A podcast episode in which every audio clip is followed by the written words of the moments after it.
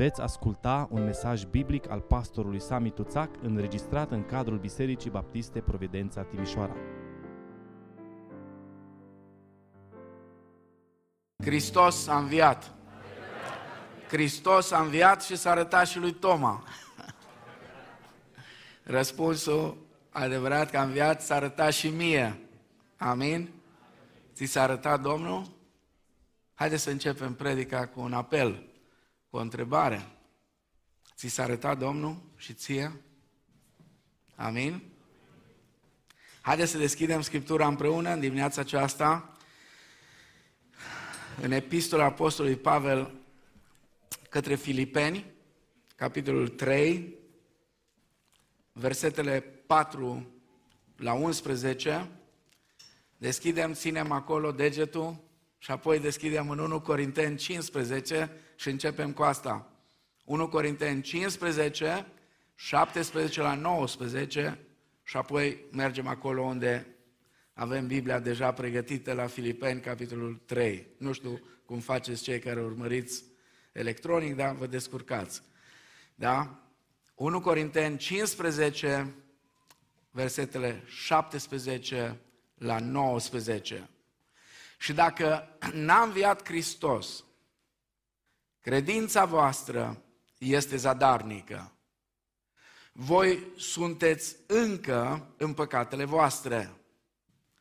Și prin urmare, și cei ce au adormit în Hristos sunt pierduți. Dacă numai pentru viața aceasta ne-am pus nădejdea în Hristos, atunci suntem cei mai nenorociți dintre oameni. Filipeni, capitolul 3, începând cu versetul 4. Măcar că eu aș avea pricină de încredere chiar în lucrurile pământești. Dacă altul crede că se poate încrede în lucrurile pământești, eu și mai mult. Eu care sunt tăiat în prejur a opta zi, din neamul lui Israel, din seminția lui Beniamin, evreu din evrei, în ce privește legea, fariseu, în ce privește râvna, prigonitor al bisericii, cu privire la neprihănirea pe care o dă legea fără prihană. Dar lucrurile care pentru mine erau câștiguri, le-am socotit ca o pierdere din pricina lui Hristos. Ba încă și acum privesc toate aceste lucruri ca o pierdere față de prețul nespus de mare al cunoașterii lui Hristos Iisus, Domnul meu. Pentru El am pierdut toate și le socotesc ca un gunoi, ca să câștig pe Hristos și să fiu găsit în El, nu având o neprihănire a mea pe care mi-o dă legea, ci aceea care se capătă prin credința în Hristos. Neprihănirea pe care o dă Dumnezeu prin credință și să-L cunosc pe El și puterea învierii Lui și părtășia suferințelor Lui și să mă fac asemenea cu moartea Lui, ca să ajung cu orice chip, dacă voi putea, la învierea din morți. Amin. Doamne, stăm înaintea cuvântului Tău în dimineața aceasta, stăm cu inimile deschise, stăm gata să ne vorbești. Și te rugăm în numele Domnului Isus Hristos, vorbește-ne încă o dată, Doamne. Atinge mințile noastre, atinge inimile noastre. Cercetează-ne prin Duhul Tău cel Sfânt. Dă-ne, Doamne, putere să înțelegem cuvântul Tău. Ajută-ne, Doamne, să înțelegem cât de importantă este învierea pentru credința noastră, pentru trăirea noastră, pentru umblarea noastră cu Tine. Și mai ales, Doamne, mă rog în dimineața aceasta, ajută-ne să Te cunoaștem mai mult și să cunoaștem puterea învierii Tale. Amin. Vă invit să luați locurile. Suntem la 8 zile după sărbătoarea învierii Domnului Isus Hristos, suntem încă, și e bine să fie așa, în atmosfera aceasta a sărbătorii de înviere, a sărbătorii Paștilor. Sigur, duminica de astăzi este numită în calendarul creștin tradițional Duminica lui Toma. Toma adesea numit necredinciosul. Um, sigur că a fost ceva necredință acolo, dar l-aș numi pe Toma mai degrabă un sceptic decât un necredincios. Un sceptic datorită căruia aflăm niște lucruri extraordinare din partea Domnului Isus, care sunt de o importanță capitală pentru noi. Pentru că ceea ce este diferit între noi, cei care trăim astăzi în secolul 21, și cei care au trăit atunci experiența întâlnirii cu Hristosul înviat, este tocmai faptul că noi nu ne-am întâlnit fizic. Nici unul dintre noi, nimeni de aici, nu poate pretinde, eu m-am întâlnit fizic cu Isus. Ei s-au întâlnit fizic cu Isus. Au fost un număr de oameni. Nu știm câți. Știm doar atât că la un moment dat au fost 500 de frați deodată care l-au văzut. În alte dăți au fost în grupuri mai mari sau mai mici. Au fost câteva persoane cărora li s-a dat această oportunitate de a-L întâlni pe Isus cel viu într-o întâlnire privată, o întâlnire face-to-face, doar ei și Domnul, astea sunt lucrurile care le știm. Și cumva s-ar putea să simțim adesea, să ajungem să credem cumva că suntem dezavantajați față de ei. Datorită lui Toma, datorită scepticismului lui Toma, la 8 zile după, spune Scripturaș, și o să ne întoarcem la final la pasajul acela din Evanghelia după Ioan, la 8 zile ucenicii erau din nou adunați împreună, în același fel cum au fost în prima zi când Isus a venit viu în mijlocul lor. Și dacă o să fiți atenți să faceți un paralelism între prima și a doua arătare descrise de Ioan, acolo un grupul ucenicilor, la 8 zile distanță între ele, veți vedea că există asemănări izbitoare. Iisus vine în același fel în mijlocul lor, îi salută în același fel, pace vouă. Și apoi se îndreaptă spre scepticul de serviciu. E interesant momentul acela când ai impresia că toate privirile se îndreaptă spre tine. Toată lumea se uită la tine. În săptămâna aceea, Toma a avut anumite discuții, unele contundente, cu ceilalți. L-am văzut pe Domnul, au spus ei. L-am văzut. L-am văzut, i-au spus unul, i-a spus altul, i-a spus altul. Acum, sigur, N-am timp să construiesc, pentru că nu mă ajută imaginația, să construiesc uh, pe ideea că ce a pierdut Toma, că n-a fost la adunare în seara aia. Sigur că a pierdut mult. Sigur că a pierdut. Eu vă spun ce a câștigat. A câștigat o săptămână de suferințe, de îndoieli, de lupte cu el însuși, dar erau luptele unui om sincer. Unui om care a spus, dacă nu voi pune degetul meu, dacă nu voi pune mâna mea, dacă nu voi vedea, adică nu mi-e suficient să aud. Da, voi toți spuneți, Iisus a înviat, dar nu e suficient pentru mine. Eu vreau să aud, vreau să văd și vreau să pipăi cu mâinile mele. Și atunci voi crede.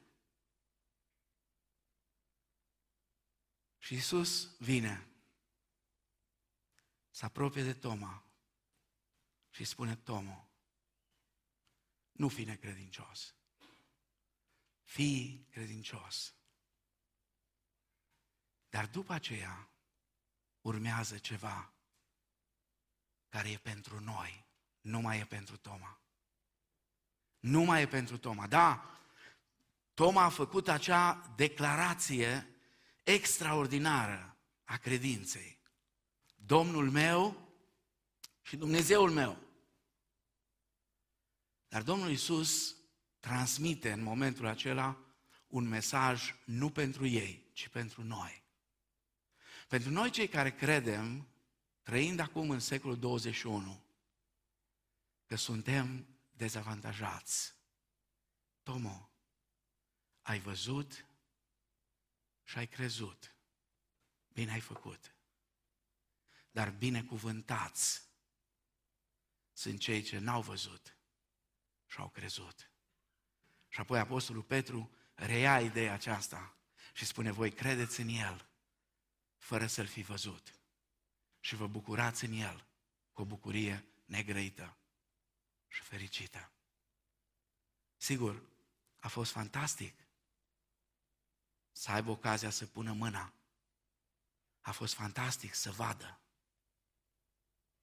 Dar Domnul Iisus spune, tăria credinței, binecuvântarea cea mai mare a credinței este să nu vezi fizic, dar să crezi și să-ți pui încrederea în Hristos și în învierea Lui. Fără Hristosul cel viu, noi în dimineața aceasta n-ar avea niciun rost să fim aici. Mai ales că vă văd pe unii că sunteți obosiți. După nunta de ieri, v-ați culcat târziu, v-ați enervat pe ceasuri când ceasurile au sunat, ați fi vrut să le aruncați, dar v-ați dat seama că sunt telefoanele voastre și atunci ați zis că nu. Înțeleg asta. Dacă Hristos n-ar fi viu, dacă Hristos n-ar fi înviat, spune Pavel în textul cel mai amplu care vorbește despre înviere din toată Scriptura, 1 Corinteni 15, spune dacă Hristos n-ar fi înviat, atunci toată credința noastră, toată propovăduirea noastră, tot creștinismul nostru ar fi în van. Dar Pavel, mă întorc la textul din Filipeni. Pavel ne spune în dimineața asta, prin pasajul acesta din epistola adresată Filipenilor, că există un scop. Există un scop pentru care Hristos a înviat din morți sau a fost înviat dintre cei morți. Există un scop și există o putere în învierea lui Hristos. Acum, noi toți credem că există o putere în învierea lui Hristos, pentru că n-avea cum Hristos să învieze dacă nu era la mijloc o putere care să funcționeze acolo. Știți povestea acelui mare sceptic care a scris cartea Cine a dat piatra la o parte? Asta a fost durerea lui. S-a dus în Orientul Mijlociu, a făcut cercetări, a studiat toate manuscrisele, a vrut să facă praf tot creștinismul. Cine a dat piatra la o parte? Eu cred că o întrebare mult mai bună decât asta este de ce s-a dat piatra la o parte? Nu neapărat cine a dat-o, ci de ce? Piatra nu s-a dat la o parte ca Isus să iasă viu de acolo. Isus n-avea nevoie de asta. Piatra s-a dat la o parte ca cei de afară să vadă că înăuntru nu mai este nimic. Noi toți pricepem că există o putere în învierea lui Hristos. Dar știți ce nu știm? Știți unde e problema noastră? Pentru că până la urmă creștinismul nostru trebuie să fie practic, trebuie să se vadă în viața noastră de fiecare zi. Și adesea nu se vede. Nu se vede. Pentru că nu înțelegem că această putere a învierii ne este pusă la dispoziție nouă prin învierea lui Hristos. Trebuie să cunoaștem, să știm atât scopul cât și puterea învierii. Ca să ne putem bucura pe deplin de relația noastră cu Dumnezeu și de beneficiile care însoțesc aspectul acesta al umbrării noastre în puterea învierii Lui.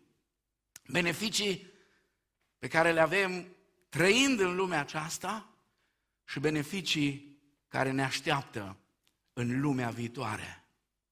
Apostolul Pavel, după ce își face un fel de autoportret și spune despre el cine este el. Nu știu dacă ați auzit pe unul dintre oamenii care l-au urmat pe Hristos, având îndrăzneala să spună în ce privește neprihănirea pe care o dă legea fără prihană. Pavel spune asta. Dacă sunt unii care au cu ce să se laude, eu am mai mult decât ei.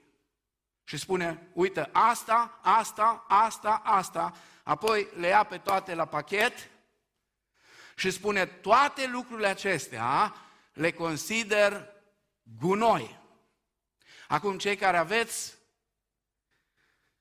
stomac pregătit, n-am să vă spun eu astăzi că urmează să mergeți acasă să mâncați. Din nou, Cornilescu, fiind și ortodox și având uh, așa abordarea asta blajină românească, a preferat să spună gunoi. Dar studiați un pic pe texte și o să vedeți exact ce spune Pavel că înseamnă toate lucrurile astea. Și de ce ajunge Pavel să spună că toate lucrurile astea sunt o mizerie? Le consider o mizerie, le consider o gunoi. De ce? Pentru că eu vreau, spune el, să-L cunosc pe El și puterea învierii Lui și părtășia suferințelor Lui și să mă fac asemenea cu moartea Lui ca să ajung cu orice chip, dacă voi putea, la învierea din morți. Aceasta este dorința principală a lui Pavel. Acesta este ce își dorește Pavel mai mult decât orice altceva în această viață. Să-L cunoască pe Hristos cel viu. Să-L cunoască pe Hristosul care a fost mort și a înviat. Și de asemenea să cunoască puterea. Puterea care este asociată cu această înviere. Nu uitați, mă întorc la textul din Corinteni. Pavel atrage atenția, dacă Hristos nu este înviat din morți, atunci El nu are astăzi nicio putere. Atunci El este mort, cuvintele Lui ar putea avea o oarecare influență, pentru că ne place sau nu ne place, cuvintele lui Mohamed au o oarecare influență, cuvintele lui Buddha au o oarecare influență, cuvintele lui Confucius au oarecare influență, cuvintele multor oameni mari au oarecare influență și cuvintele lui Isus ar avea o influență dacă el ar fi mort. Dar dacă ar fi mort și n-ar fi înviat, n-ar avea nicio putere. N-ar avea nicio putere de viață, nicio putere de schimbare, nici o putere de transformare. Acesta este motivul pentru care învierea este atât de centrală pentru creștini. Pentru că creștinismul nu este o religie bazată pe niște principii sau reguli abstracte. Creștinismul are la baza lui o relație cu un mântuitor viu, cu un mântuitor pe care îl poți cunoaște, pe un mântuitor care îți poate influența viața, pe un mântuitor care îți dă putere, pe un mântuitor care te transformă, pe un mântuitor care îți dă puterea să fii transformat în asemănare cu El. Pe asta se bazează creștinismul. Acum, de ce vrea să spună Pavel sau ce anume vrea el să spună când spune că vrea să-L cunoască pe Hristos? Ce înseamnă asta? Vreau să-L cunosc pe El. Și mai ales, ce înseamnă că vrea să cunoască puterea învierii Lui? Ce este această putere a învierii Lui? Haideți să ne uităm mai întâi la ce înseamnă al cunoaște pe Hristos. Acum, un lucru care ar trebui să îl stabilim de la bun început este următorul.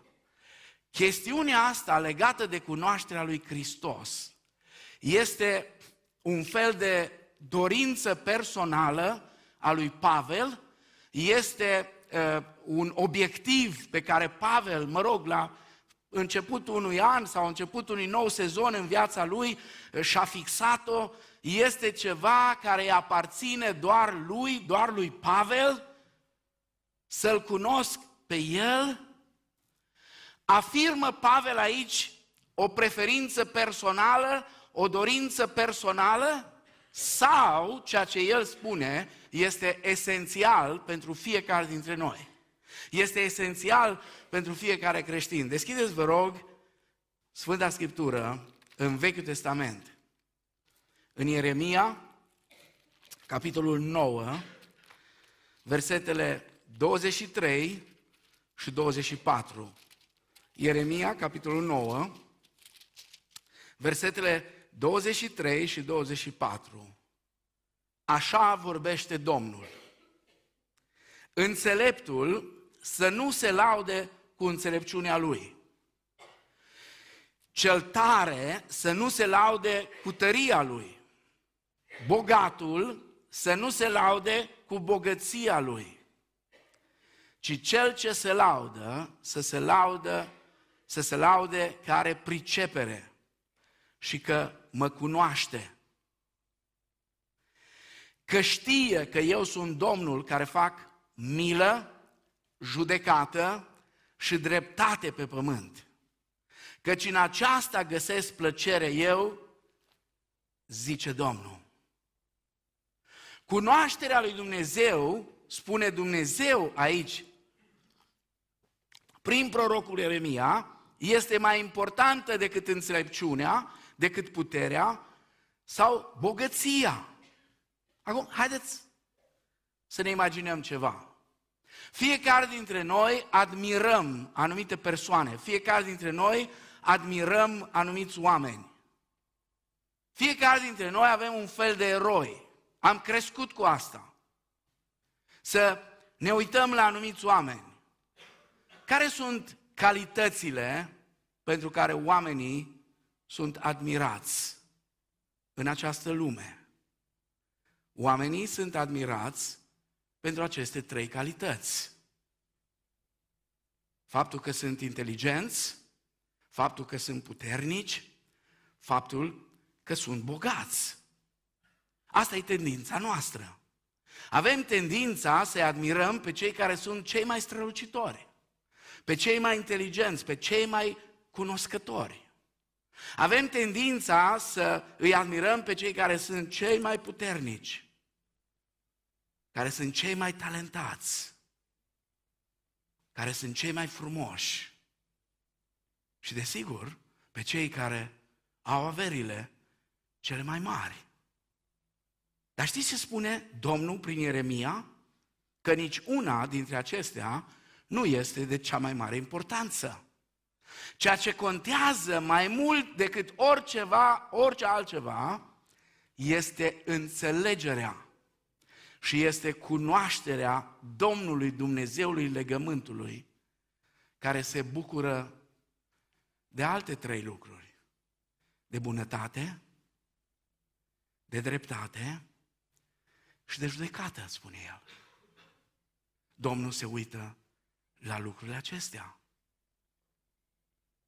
Apoi, această importanță a cunoașterii lui Dumnezeu o găsim în Evanghelii.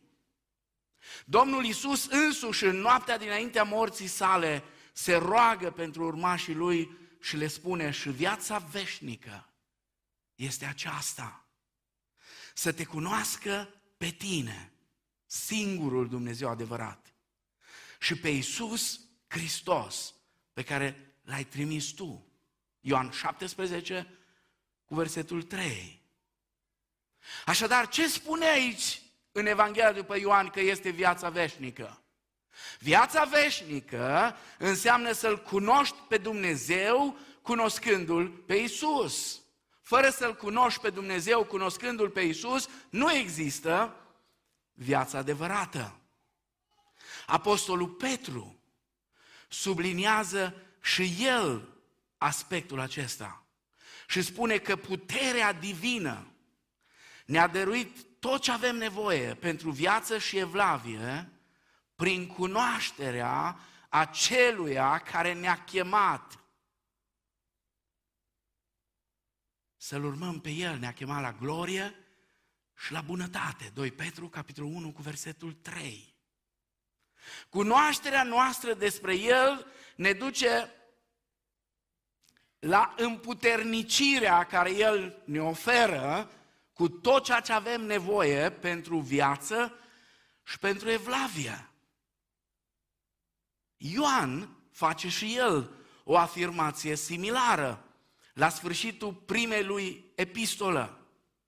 De asemenea, spune Ioan, știm că Fiul lui Dumnezeu a venit și ne-a dat înțelegere ca să-L cunoaștem pe cel adevărat. Și noi suntem în Cel care este adevărat.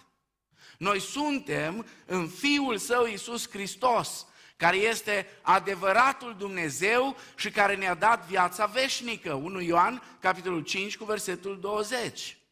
Ioan spune că Iisus a venit să-L cunoaștem. Scopul întrupării lui Isus, al trăirii lui Isus, al morții și învierii lui, a tot ceea ce înseamnă Isus, a fost să-L cunoaștem. Și asta este esențial pentru Evanghelie. Așadar, Vechiul Testament, Evangheliile, epistolele, apostolii cei mai importanți, Petru, Ioan, Pavel, toți vorbesc despre asta. Toți sunt de acord că cunoașterea lui Dumnezeu, cunoașterea lui Isus este esențială. Dar ce înseamnă asta? Sună atât de frumos.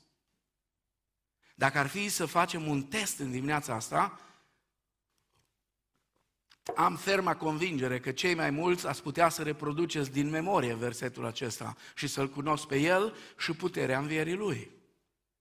Să-L cunosc pe Hristos. Dar ce înseamnă asta? Tot vorbim despre asta, vorbim că îl cunoaștem, dar ce e aia? Cum adică îl cunoaștem? Ce înseamnă asta? Ce înseamnă să-L cunoști pe Dumnezeu? Ce înseamnă să cunoști o persoană oarecare? Ce înseamnă asta? Ajungi să cunoști o persoană parțial, foarte greu. Aud pe câte unul, îl știu cam palmă, îl știu. Îl știu ca pe tatăl nostru. Să fim serioși. Nu e chiar așa. Dar cel puțin ajungem să cunoaștem o persoană parțial, fiind în prezența fizică. Ești cu cineva, vorbești, îl vezi, te uiți, îl cunoști. Dar ce faci cu Dumnezeu? Cum ajungi să-L cunoști? Da, Toma a avut ocazia să pună mâna în coastă, în palme. Dar tu ce faci? Pentru că tu n-ai ocazia asta. Tu nu ai cum să spui, eu am pus mâna. Da, ei pot. Ioan poate să spună ce am auzit, ce am văzut și ceea ce am pipăit cu mâinile noastre aceea vă vestim. Da, ei pot să spună asta. Dar tu nu poți. Și atunci, cum pot să spun și eu, ca și Pavel, să-L cunosc pe El? Cum ajungem să-L cunoaștem pe Isus? Cum ajungem să-L cunoaștem pe Dumnezeu? Cu siguranță, al cunoaște pe Dumnezeu este mult mai mult decât a cunoaște fapte despre Dumnezeu. Cum putem intra efectiv în această relație profundă și personală cu Dumnezeu? Da, e adevărat. În primul rând, cu siguranță trebuie să știm despre El. Trebuie să știm, trebuie să auzim. Trebuie cumva, fie că cineva ne spune, fie că citim în Scriptură, fie că mergem la o biserică, aflăm despre El. E adevărat, ar trebui să învățăm despre Dumnezeu. Cum putem face asta? Astăzi, aici, e un mod în care învățăm despre Dumnezeu. Ascultăm predicarea cuvântului. Ascultăm învățarea cuvântului. Copiii, la nivelul lor, la clasele lor, fac exact același lucru pentru ei.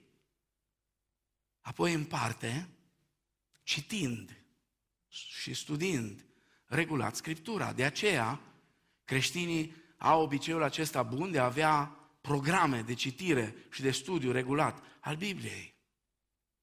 Un alt mod este acela de a asculta sau a asista la impactul pe care Dumnezeu l-a avut în viețile altora.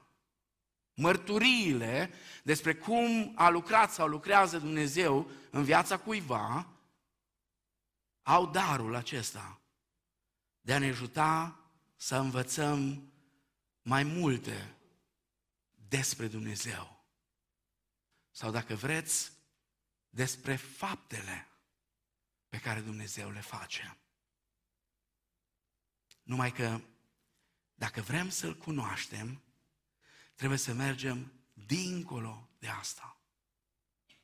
Dincolo de învățarea faptelor. Da, toate astea sunt extraordinare.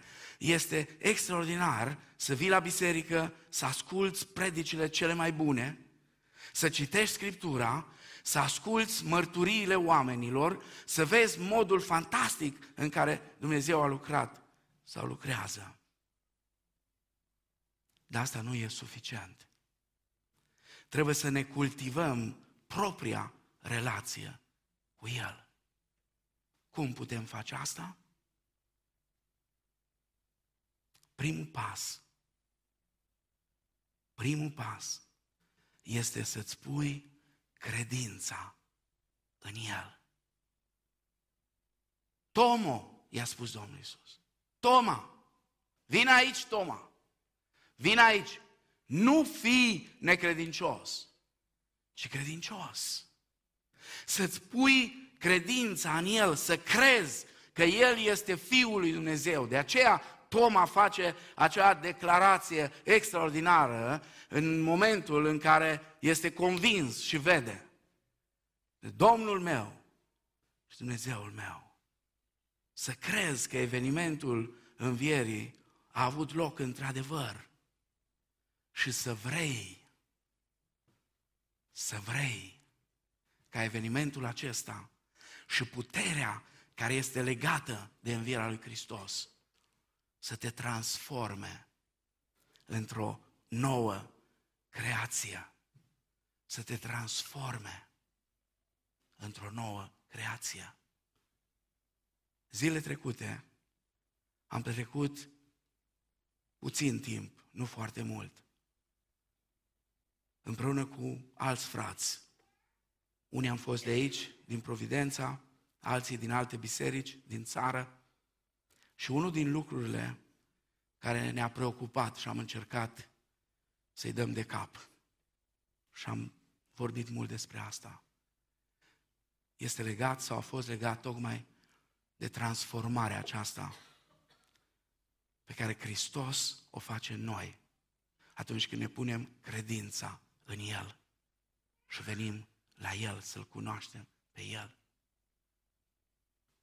Pentru că constatarea este că sunt destui care s-au alăturat Bisericii lui Hristos, dar ei nu sunt transformați, doar s-au adaptat sau dacă vreți s-au conformat unor tradiții creștine, unor rânduieli, unii s-au adaptat atât de bine sistemului creștin încât poți să juri că ei sunt creștini, dar nu sunt transformați.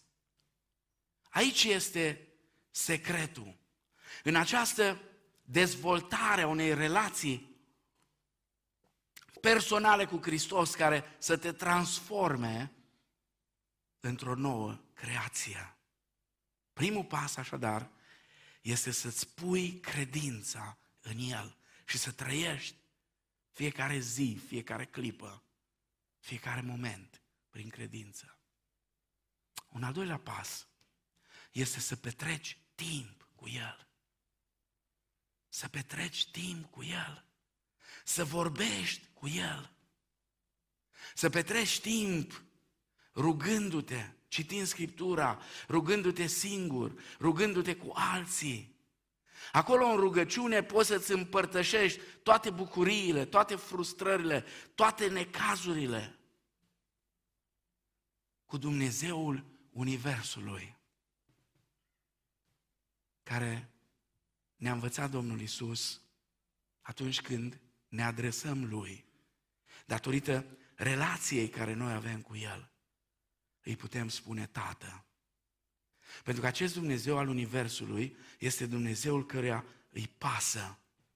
Iar a vorbi cu Dumnezeu îți construiește o relație cu El. Dar mai este un pas foarte important. Și aici cred că cei mai mulți se opresc.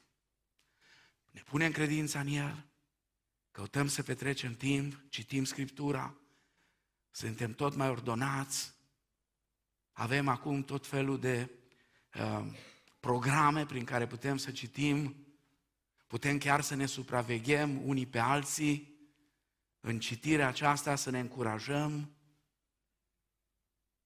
dar este ceva, un pas greu de făcut. Poate unii doar am ridicat piciorul, dar n-am nu l-am făcut nici primul. Și asta are de face cu a asculta. A asculta în timp ce te rogi și citești Biblia. A-L asculta pe El în toate lucrurile. A-L asculta și a-L urma pe El chiar și atunci când poruncile Lui par să nu aibă sens. Ce sens credeți că a avut pentru Osea? Ce sens a avut pentru Osea când Dumnezeu i-a spus, Osea, du-te, du-te și căstorește-te cu o prostituată? Ce sens? Ce sens pentru Ezechiel? Când Dumnezeu îi spune, ia o turtă și coace turta aia pe balegă de vacă și mănânc-o. Ce sens? Ce sens credeți că a avut pentru Avram? Când Dumnezeu îi spune Avrame, ia pe singurul tău fiu, ăla despre care ai râs și tu și nevastă ta, ia-l pe singurul tău fiu pe care îl iubești și du-l jertfă ca ardere de tot. Ce sens? are asta. Te-ai pus vreodată în locul lui Avram? Suntem mulți aici care avem copii. Îi iubim. Ne uităm la ei, ne sunt mai dragi decât ochii din cap. Cei mai mulți de aici am fi gata să murim pentru ei. Cei mai mulți de aici am fi gata să spunem, Doamne, sunt gata să mi se întâmple mie orice. Dar nu copiilor mei. La fel a gândit și Avram. A stat o sută de ani să-l aștepte. O sută de ani. Și acum Dumnezeu îi spune, ia și adu-l jerfă. Credeți că a avut vreun sens? Dar vreau să vă spun ceva, indiferent ce ar fi făcut Avram, acolo, dacă nu făcea ce a făcut, acolo i s-ar fi încheiat istoria. Niciunul dintre noi n-am fi vorbit azi despre el. Nimeni n-ar fi auzit de el, niciodată nimeni n-ar fi spus despre Avram, prietenul lui Dumnezeu, tatăl celor credincioși. Creșterea, transformarea noastră în asemănare cu Hristos depinde foarte mult de disponibilitatea de a-L asculta și a-L urma, chiar și atunci când cerințele lui Dumnezeu sunt sau par, par nerezonabile. Nerezonabile. Atunci să mergi mai departe. Când faci asta, când umbli prin credință, El va fi acolo. El te va sprijini. Atunci îl vei vedea cu adevărat pe Iisus cel viu, prezent. Atunci vei înțelege de ce Iisus i-a spus lui Toma, Toma, oricât de grozav te vei crede tu de acum încolo, că ai fost singurul care m-ai provocat în felul ăsta, vreau să spun că nici pe departe nu vei fi top. Top vor fi ăia care vor crede fără să vadă. Credința cea mai puternică este credința celor care cred fără să vadă, fără să-l fi văzut. Nu cei care au văzut, ci cei care n-au văzut. Așa îți dezvolți relația cu El, așa îl cunoști. Și această cunoaștere duce la transformare. Numai că Pavel mai are o parte a dorinței. Dorința lui este în două părți. Prima parte spune să-L cunosc pe El. A doua parte a dorinței lui Pavel este să cunoască puterea învierii lui. Acum vă rog, ascultați-mă. Pavel nu vrea mai multă putere.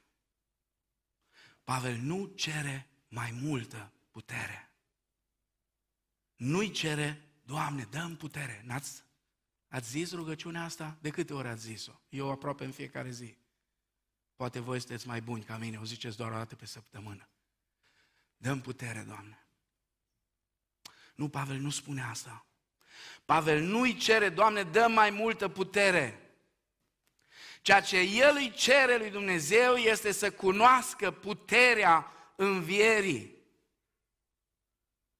Putere pe care el deja o avea. Și e foarte important să înțelegem, pentru că tu și cu mine, noi toți, care l-am cunoscut pe El, care ne-am pus încrederea în El, care trăim prin credință, avem această putere. Rugăciunea lui Pavel are de-a face cu cunoașterea acestei puteri. Întoarceți câteva pagini numai în Efeseni, capitolul 1, versetul 18 la 20. Pavel se roagă aici în Efeseni 1 pentru biserica din Efes. Sunt trei lucruri care le cere aici. N-am timp să facem acum exegeză. Dar ascultați unul dintre ele. Și să vă lumineze ochii inimii. De ce nu zice ochii minții? De ce spune ochii inimii? V-ați gândit la asta? Sigur, în Scriptură e foarte interesant să urmărești, mai ales în Vechiul Testament, dar și în Noul Testament. De ce Dumnezeu odată spune inimă, odată spune minte? Pavel putea să aleagă orice alt cuvânt aici. Dar intenționat alege inima ca să pună accentul pe relația. Nu doar pe o cunoaștere teoretică sau intelectuală să vă lumineze ochii inimii, ca să pricepeți care este nădejdea chemării Lui, bogăția slavei moștenirii Lui în sfinți. Da?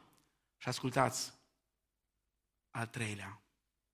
Și care este față de noi, credincioșii, nemărginita mărime a puterii sale după lucrarea puterii tăriei Lui, pe care a desfășurat-o în Hristos, prin faptul că l-a înviat din morți și l-a pus să șadă la dreapta sa în locurile cerești. Puterea incomparabil de mare pe care a exercitat-o în Hristos când l-a înviat din morți este la dispoziția noastră, spune Pavel. Aici, toți creștinii toți cei care sunt născuți din nou.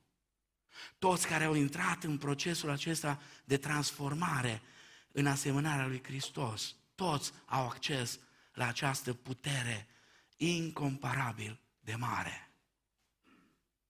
Dacă creștinii ar înțelege asta, fenomenul de guru din lumea evanghelică ar dispărea. Fenomenul de guru ar dispărea. Oamenii n-ar ajunge să creadă că doar unii sunt nu știu ce. Pentru că toți au această putere, toți au acces la această putere incomparabil de mare, la această putere de înviere. Ce avem noi de făcut este să o cunoaștem și apoi să o folosim să punem în practică ceea ce cunoaștem. Haideți, foarte pe scurt, telegrafic, să ne uităm la câteva aspecte legate de această putere. Ce este puterea învierii Lui? Ce e puterea asta? Primul rând este puterea de a avea păcatele iertate. Păcatul are putere asupra noastră a tuturor. Fără Dumnezeu, noi toți, noi știm asta, eu nu vă spun lucruri noi în dimineața asta. Noi toți suntem robi ai păcatului. Dar Hristos, prin moartea și învierea Lui, ne eliberează de puterea păcatului. El a fost dat la moarte, spune Pavel în Romani 4 cu 25. A fost dat la moarte din cauza păcatelor noastre și a înviat datorită îndreptățirii noastre. Romani 4 cu 25. Hristos a murit ca jertfă necesară pentru păcatele noastre, dar a înviat și învierea Lui este absolut vitală pentru transformarea noastră. El a înviat datorită îndreptățirii noastre sau pentru îndreptățirea noastră. Atunci când Isus a murit, Dumnezeu a pus toate nelegiuirile noastre asupra Lui, nelegiuirile noastre ale tuturor, pedeapsa pe care noi toți o meritam pentru păcatele noastre, toate au fost puse asupra Lui.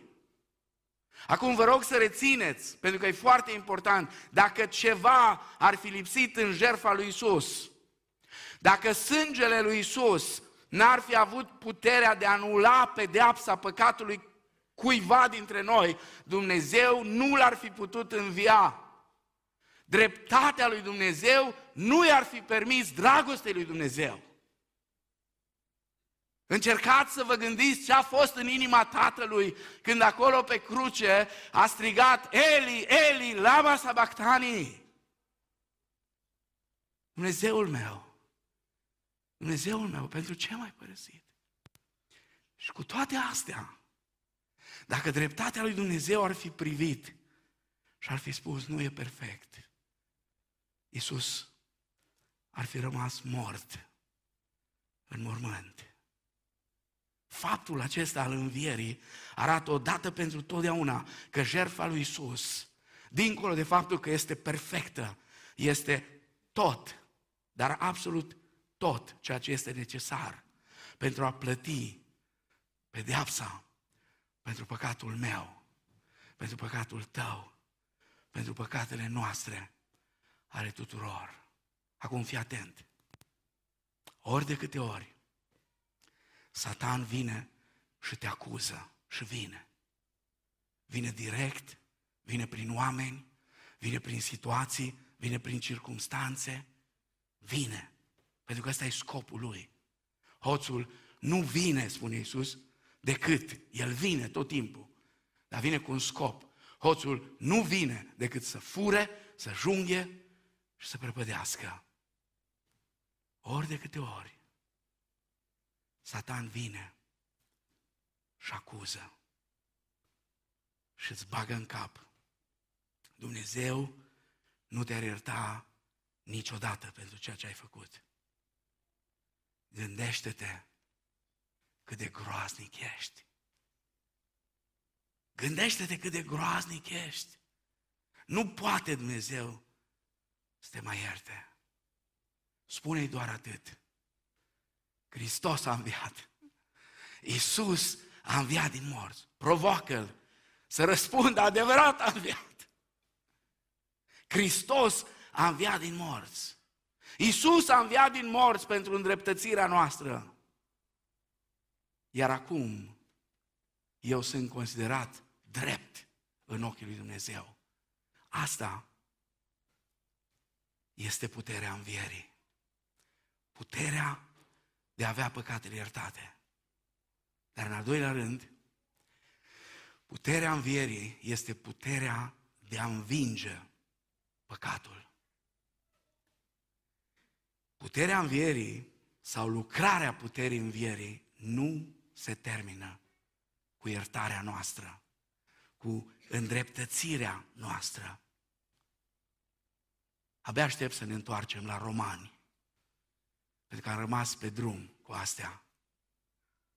Dar ajungem în capitolul 5 și 6 și 7 și 8 și o să vedem cât e de fantastic modul în care Dumnezeu a lucrat și încă lucrează.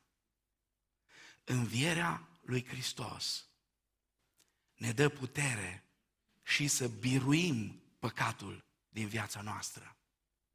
Să-l biruim zilnic. Întoarceți din nou la Efeseni. Efeseni, capitolul 4, cu versetul 24 și 23.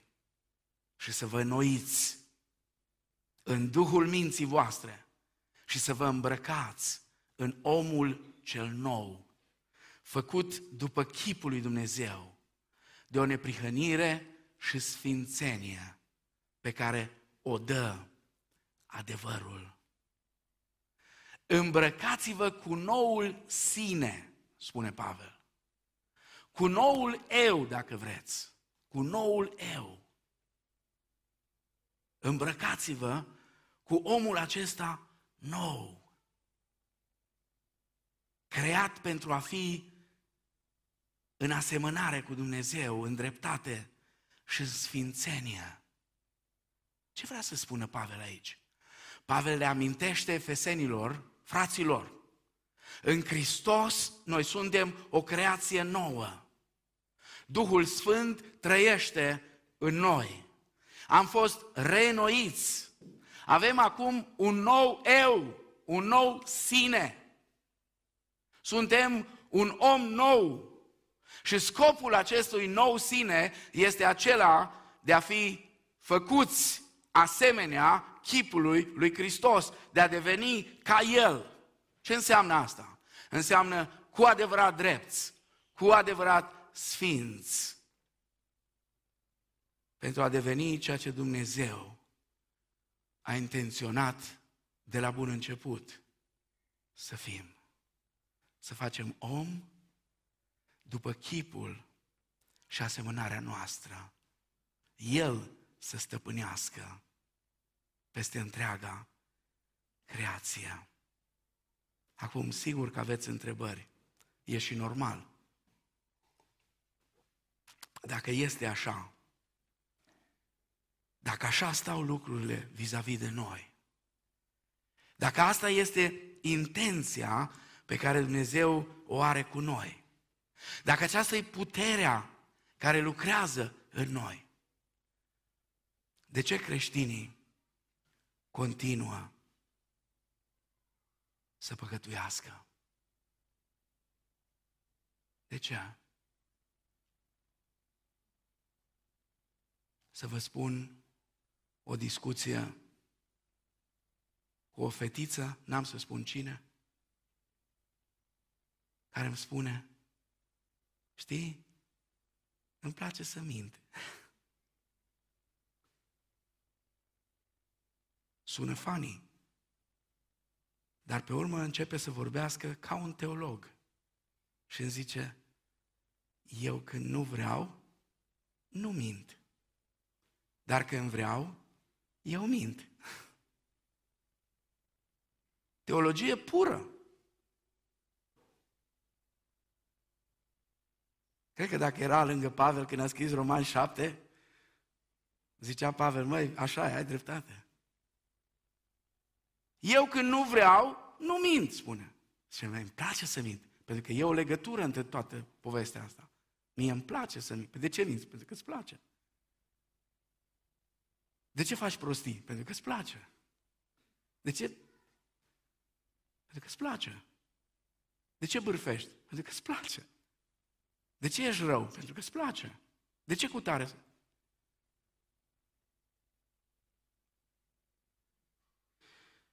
Pavel ne dă răspunsul aici în textul, în pasajul acesta din Filipeni. Continuăm să păcătuim pentru că nu cunoaștem puterea care este la dispoziția noastră. Avem toată această putere, dar continuăm să ne comportăm de parcă nu am avea-o. De parcă încă am fi robii păcatului. Și cu asta Satan ne înșeală și ne face să credem că încă suntem ai lui. Pentru că încă ne folosim obiceiurile înrădăcinate de-a lungul anilor și El ne face să credem că încă îi aparținem. Uite, încă faci asta, ai făcut-o, ți-a părut rău, ai plâns, dar uite, iar o faci, iar o faci, iar o faci.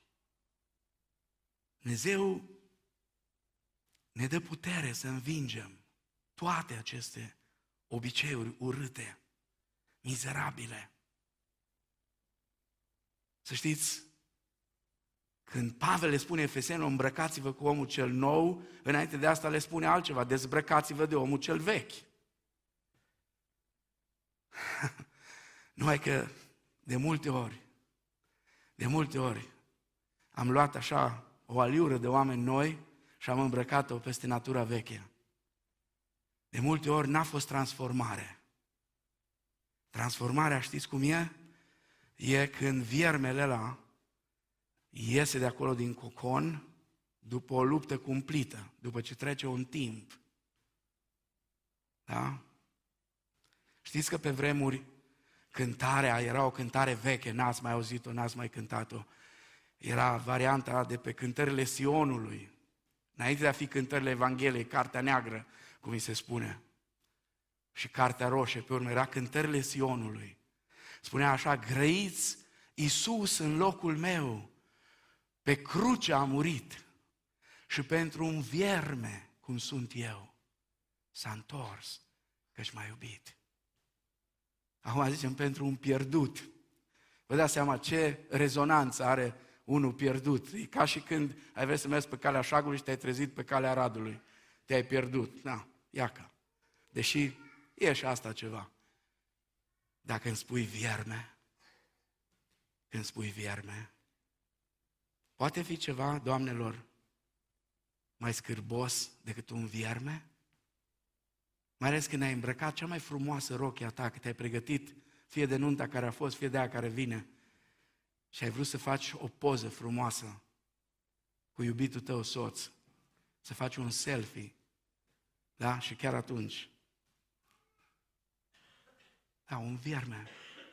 Dar viermele la când intră în procesul acela de transformare și coconul acela se găurește natural, de acolo iese un fluture atât de frumos.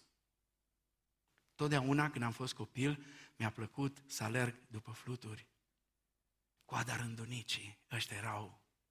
Dacă aveai în colecție fluturi coada rândunicii, erai cineva. Și e atât de frumos. Nici nu poți să crezi vreodată că fluturul ăla a fost un vierme. Dar ce facem noi? Pentru că pentru mulți adaptarea e mai importantă decât transformarea. Găurim coconul, hai mă, lasă-l să iasă. Lasă-l mai repede. Mai nou, tăiem aripile de la fluturi, atașăm la o midă, fiți atenți ce fluture fain avem. Ia uitați, avem un fluture.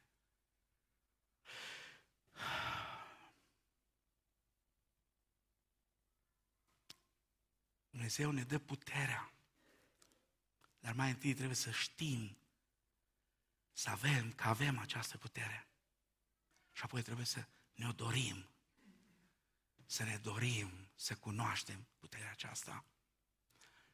Al treilea aspect, puterea de a fi agenții lui Dumnezeu. Nu așa că sună fain? Acum nu vă gândiți la vorba, era o glumă pe vremuri, spune agentul secret. nu vă gândiți la, la asta, nu despre asta e vorba. Dar suntem un fel de agenți. Să știți, creștinismul nu este doar despre iertare și învingerea păcatului. Din păcate, cei mai mulți creștini au rămas doar la asta. Doar la asta. Domnul să ne ierte. Domnul să ne ierte, Domnul să ne ajute să, să învingem păcatul, să fim biruitori. Biruitori pentru ce? Biruitor pentru ce? Pentru ce să fim biruitori? De ce să fim biruitori? Ca să ce? Ca să ce? Creștinismul nu este doar o soluție la problemele noastre. Dumnezeu are un scop pozitiv în mântuirea noastră.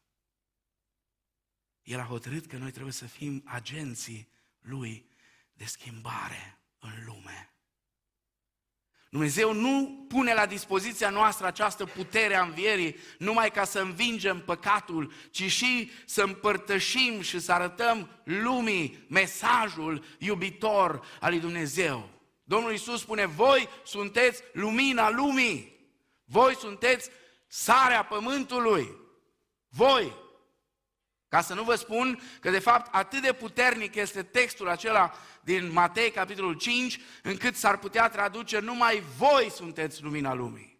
Numai voi sunteți sarea pământului. Și Apostolul Pavel spune Dumnezeu ne-a împăcat cu sine. 2 Corinteni, capitolul 5, versetele 19 la 20. Și ne-a încredințat nouă mesajul reconcilierii dintre oameni și Dumnezeu. Și prin urmare, zice Pavel, noi suntem agenții lui Dumnezeu, trimiși în lume cu mesajul acesta, ambasadorii, ca și cum Dumnezeu ar fi vorbit prin noi. Ca și cum Dumnezeu ar vorbi prin noi. Asta e ideea. Asta ne ajută să înțelegem de ce spune Pavel puterea lui se desăvârșește în slăbiciunile mele. 2 Corinteni, capitolul 12, versetul 9. Dumnezeu își arată puterea lucrând prin noi, lucrând cu putere prin noi, chiar dacă suntem slabi și nevrednici. Da, e fantastic că lucrează în noi, de vrea să lucreze apoi prin noi. Zile trecute, un coleg păstor și prieten bun, Sergiu Dobre, a postat pe pagina lui de Facebook ceva. Era pe la începutul săptămânii. I-am scris imediat. Să știi că o să-ți iau citatul ăsta și o să-l folosesc în predica de duminică, că e exact ceea ce îmi trebuia mie la unul din punctele predicii și nu aveam ilustrația asta. E vorba despre cât de nevrednici suntem și cât de slabi. Ce este biserica? E un citat din Paul David Tripp, Cartea Păstoriți, pagina 161, găsiți cartea, e foarte faină. Ce este biserica?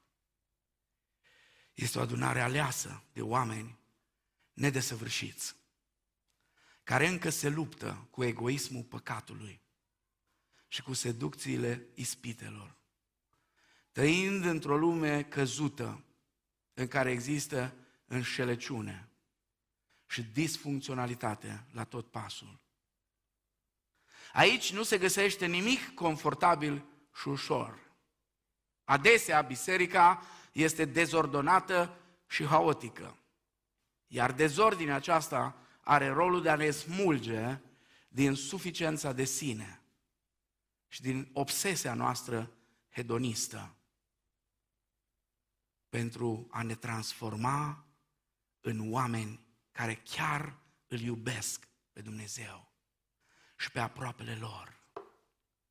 Dumnezeu așează oameni imperfecți lângă alți oameni imperfecți. Și în paranteză, David Tripp spune, inclusiv slujitori. Dumnezeu așează oameni imperfecți lângă alți oameni imperfecți, nu pentru a se simți confortabil unii lângă alții, ci pentru a funcționa ca agenți ai transformării reciproce. Și apoi ca agenți ai transformării lumii. Nu avem cum să transformăm lumea câtă vreme nu suntem noi transformați. Nu avem cum. E absolut imposibil. Știu că am vorbit mult astăzi, dar nu pot să închei aici pentru că mai am două aspecte care trebuie să le subliniez. Și da, imediat ne pregătim de cântare și încheiem. Puterea asta învierii este de fapt puterea de a fi transformați în asemănarea cu Hristos. Până la urmă, cea mai mare realizare a puterii învierii este transformarea noastră în asemănare cu Hristos. Suntem iertați pentru păcatele noastre, suntem întăriți să nu păcătuim, suntem ambasadori sau agenți ai Lui și suntem desăvârșiți în dragostea Lui. Cum face asta? 2 Corinteni 3 cu 18. Iar noi toți, cu fața neacoperită, reflectând slava Domnului ca într-o oglindă, suntem transformați după același chip al său, din slavă în slavă, în tocmai ca Domnul. Și asta se face prin Duhul Domnului. După asemănarea Lui. Vă puteți imagina ce înseamnă asta? Gândește-te un pic. Gândește-te la tot ce nu-ți place despre tine. La toate obiceiurile proaste care le ai, la toate caracteristice negative, la toate lucrurile pe care ai vrut să le schimbi, pe care ai încercat. Ai încercat, ți-ai dorit. Gândește-te la ele. Și aduți aminte că Dumnezeu se va ocupa cu toate astea pentru că tu ești transformat într-o creație perfectă ca să devii ca Isus. Ăsta e destinul nostru, dragi frați și surori. Ăsta e destinul nostru ca și comunitate de credință, să devenim mireasa perfectă a lui Hristos, fără pată, fără zbârcitură, fără vină. Iubitori, buni, transformați în asemănare cu El. Asta face puterea învierii. Și mai face ceva. E la mod astăzi e foarte la modă. Știu că unii sunteți bulversați. E la modă astăzi să dăm vina pe tot ce se întâmplă rău, pe satana, pe duhurile necurate. Satana m-a amăgit. Șarpele m-a amăgit. Puterea învierii înseamnă puterea de a-l birui pe diavolul și împărăția lui. Prin învierea lui, prin moartea și învierea lui, Iisus, spune Apostolul Pavel în Filipeni, capitolul 2, a primit un nume mai presus de orice nume. Și în numele lui Iisus, în care este putere, în numele lui Isus se vor pleca orice genunchi a celor de pe pământ, de sub pământ și orice limbă va mărturisi spre gloria lui Dumnezeu Tatăl că Isus Hristos este Domnul. Amin. Și Isus a pus la dispoziția noastră această putere. A pus-o la dispoziția noastră. Puterea, spune în Marcu, capitolul 16, cu versetul 15, de a călca peste șerpi, peste scorpioni. Unii săracii au luat-o literal și au adus șerpi și au început să calce pe ei. Alții au început să, uh, mă rog, să facă declarații de tot felul. Nu despre asta e vorba. Cunoașterea acestei puteri este cea care ne va face să ne exercităm autoritatea de drept asupra puterilor întunericului și să nu ne temem de ele.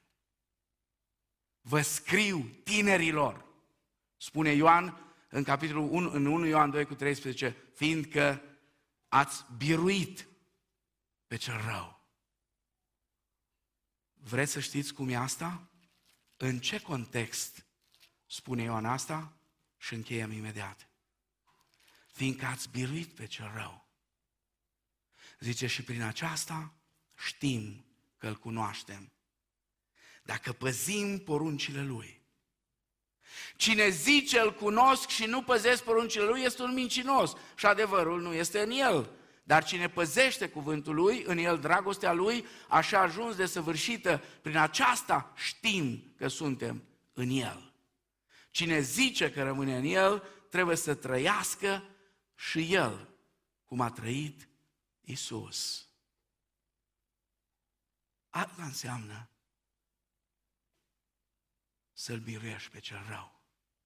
Să biruiești toate ispitele Lui, să biruiești toate atacurile Lui, fiind exact așa, ca și Isus. Ascultând poruncile Lui, punându-te la dispoziția Lui, dar ca să faci asta, trebuie să începi de unde a început Toma. Domnul meu și Dumnezeul meu. Domnul meu și Dumnezeul meu. Adică, Doamne, Tu ești Cel înaintea căruia mă închin, Tu ești Cel care ai stăpânire peste viața mea. Tu ești Cel pe care vreau să-L urmez, să-L cunosc pe El și puterea învierii Lui. Nu vei putea spune vreodată, n-am avut putere, nu am avut putere, nu, asta e scuza noastră, n-am avut putere să iert, n-am avut putere să fiu bun, n-am avut putere să fac cu tare sau cu tare, ba ai avut, ba da, ai avut. Ai. Este puterea învierii lui Hristos. Amin.